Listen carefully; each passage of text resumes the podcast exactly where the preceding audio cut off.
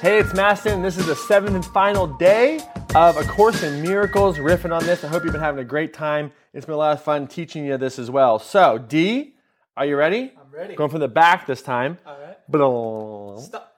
All right. Right or left? Uh, left. Top or bottom? Top. Okay. Here we go. So, I, actually, it's, it's it's I have to start with the sentence here. Here we go. Okay. The thought of God surrounds your little kingdom, waiting at the barrier you build to come inside and shine upon the barren ground. See how life springs up everywhere. The desert becomes a garden, green and deep and quiet, offering rest to those who lost their way and wandered in the dust. Give them a place of refuge prepared by love for them where once a desert was. And everyone you welcome will bring love with him from heaven for you. They enter one by one into the holy place, but they will not depart as they have come alone.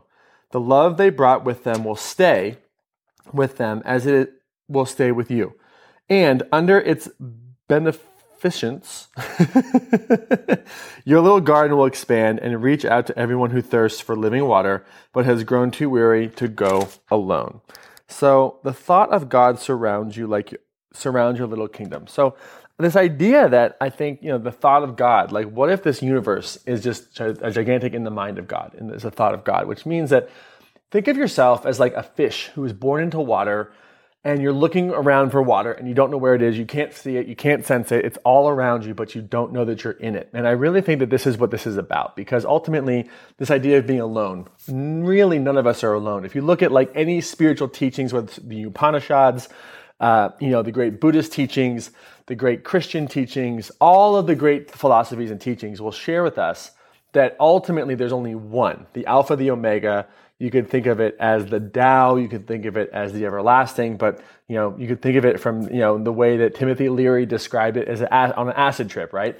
We are all one consciousness experiencing itself subjectively. So if you think about what does that mean, in my body, we have multiple cells in the body, and it's all one gigantic body that, you know, is made up of multiple parts. And so what if the universe is really one gigantic divine body that you are a part of? So imagine in your body that the liver cell thinks it's alone because it's just all by itself, but it's part of this larger organism, this larger mechanism. And so your the idea is when you live your purpose and when you start to recognize who you are and where you came from, you'll start to see the divine all around you. You'll start to see that this whole creation is a miraculous thing, and that when you start playing your part, getting into sync with the larger whole and the purpose of that whole, it's a game changer. It's there. It's always been there. We are one consciousness experiencing itself subjectively. There is the Alpha and the Omega, which is all of us having this, you know, sort of human experience in this divine place, this divine reality. And I'm, you know, this is a really cool idea. So you're, you've never been alone.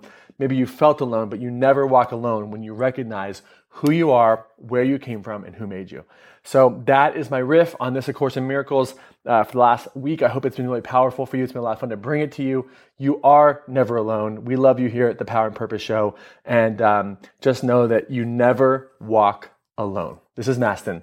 Remember to get out there, take action, and make it real. We'll see you soon. God bless.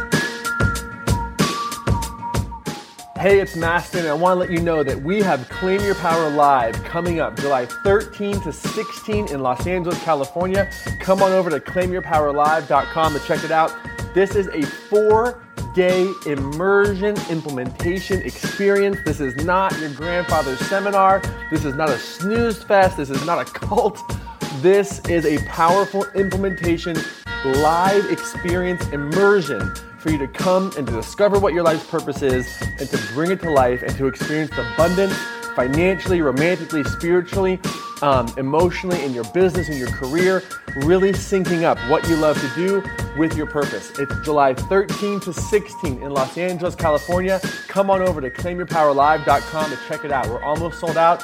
We'd Hey, it's Mastin. Thank you so much for listening to the podcast today. And before we wrap up, if you found value in this, one of the best ways to get this trauma-informed information to the world, if that's something that you want to do and to be a part of, spreading the word, I would be so very grateful if you could leave a review on Apple or Spotify podcasts so that uh, you can review this, and hopefully it's a good review, but please leave an honest review. And especially if you want to leave a five-star review, I would be super stoked on that. But of course, just make it honest. But my goal is to share more trauma-informed information with the world, and I need your help to spread this information, and reviews matter. So if you feel called to do that, would very much appreciate it. If you got value from this episode and from this podcast, would very much appreciate it.